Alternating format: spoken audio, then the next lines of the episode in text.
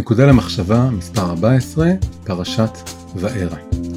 להתעלות מעל הסגידה לטבע. בפרשת וארא מתחילה מסכת עשר המכות בהן מכה השם את מצרים. עשרה אסונות על טבעיים קולוסליים שמטרתם לאלץ את פרעה לשלח את עם ישראל לחופשי.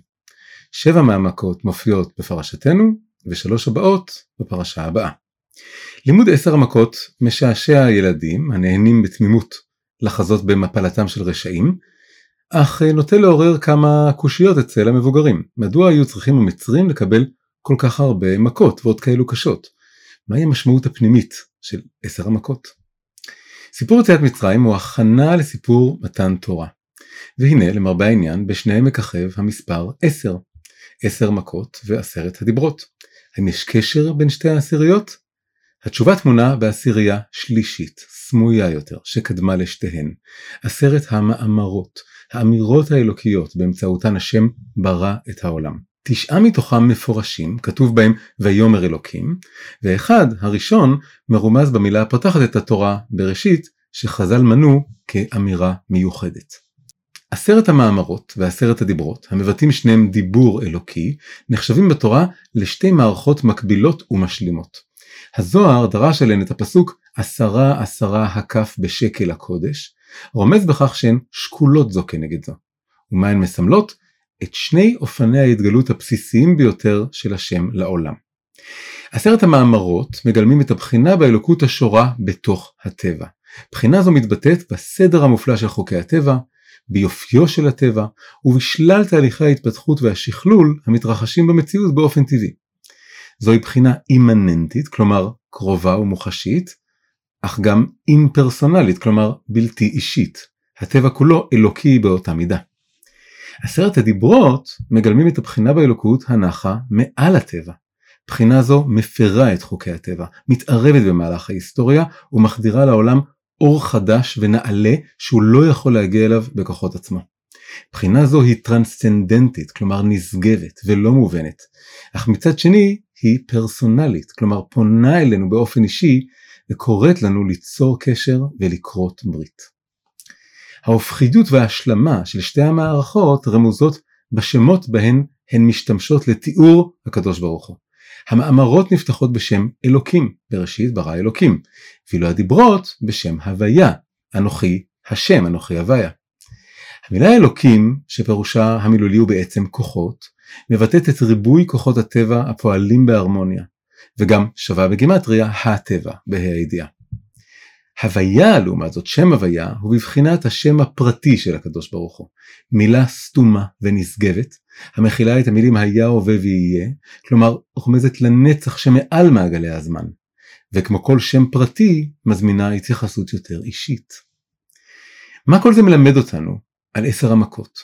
ובכן לפי הקבלה עשר המכות הממוקמות בין עשרת המאמרות לעשרת הדיברות הן למעשה ממוצע מחבר של השניים, שלב מעבר הכרחי שבאופן כלשהו סולל את הדרך מהשגת האלוקות שבתוך הטבע למפגש עם האלוקות שמעל הטבע.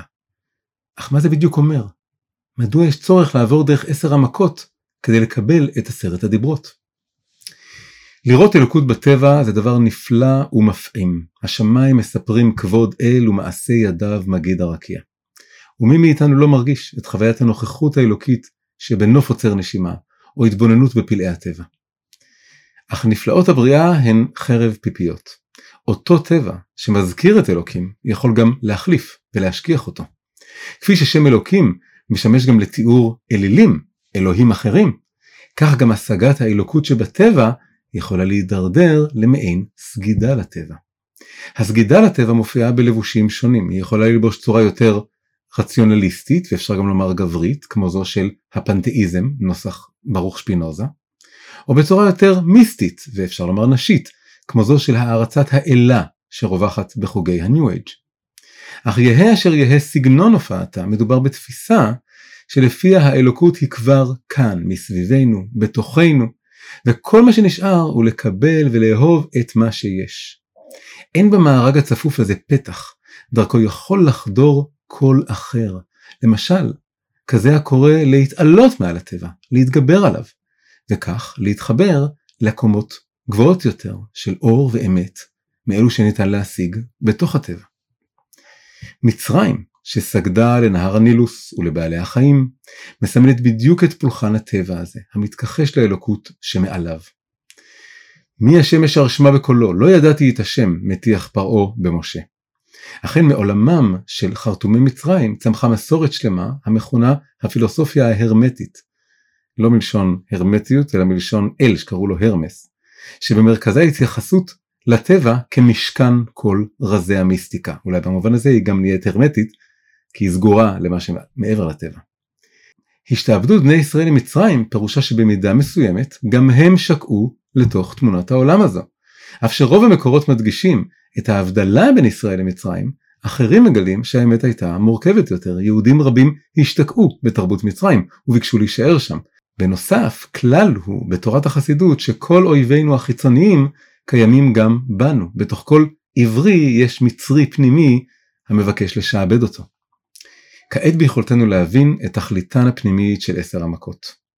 לזעזע את פולחן הטבע של המצרים, אלו שבחוץ ואלו שבפנים.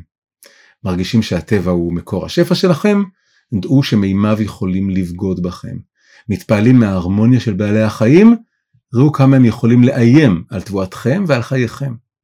מעריצים את הגוף היפה שלכם, זכרו שהוא יכול ללקוט בקינים ובמחלות. גלות מצרים היא שיאו של התהליך, שבו עשרת המאמרות, האלוקות שבטבע, הלכו והתכסו קליפות, עד שהטבע הפך מדיוקן המשקף את פני השם, למסכה המסתירה אותם. על מנת שקולו של השם, לא רק כבורא של הטבע, אלא גם כמצווה שמזמין אותנו להתעלות מעל הטבע, יוכל להישמע מבעד לרעש הקליפות הללו, היה צריך כביכול להכות על השולחן ולהשתיקן. זו הייתה מטרת עשר המכות, וזו הסיבה שהפרשה נפתחה באמירה ושמי השם לא נודעתי להם, ובהבטחה שאחרי יציאת מצרים מתקיים וידעתם כי אני השם אלוקיכם. לפני שהשם יכול להתוודע אל בני ישראל באופן אישי, עליו לנפץ כל דעה קדומה שלהם לגביו, ככוח השוכן בטבע, מוכר, אך בסופו של דבר גם מנוכר. גם היום רבים מסתפקים באמונה באלוהי הטבע. הוא כה יפה, כה מנחם, כה מרגיע. מי צריך משהו מעבר לו? אבל החיים האמיתיים מתחילים רק כשהדימוי הזה נסדק. רק אז, דרך הסדק, יכול לבקוע דיבור הגבוה מהטבע, והמזמין אותנו לעלות ולהצטרף אליו. שבת שלום.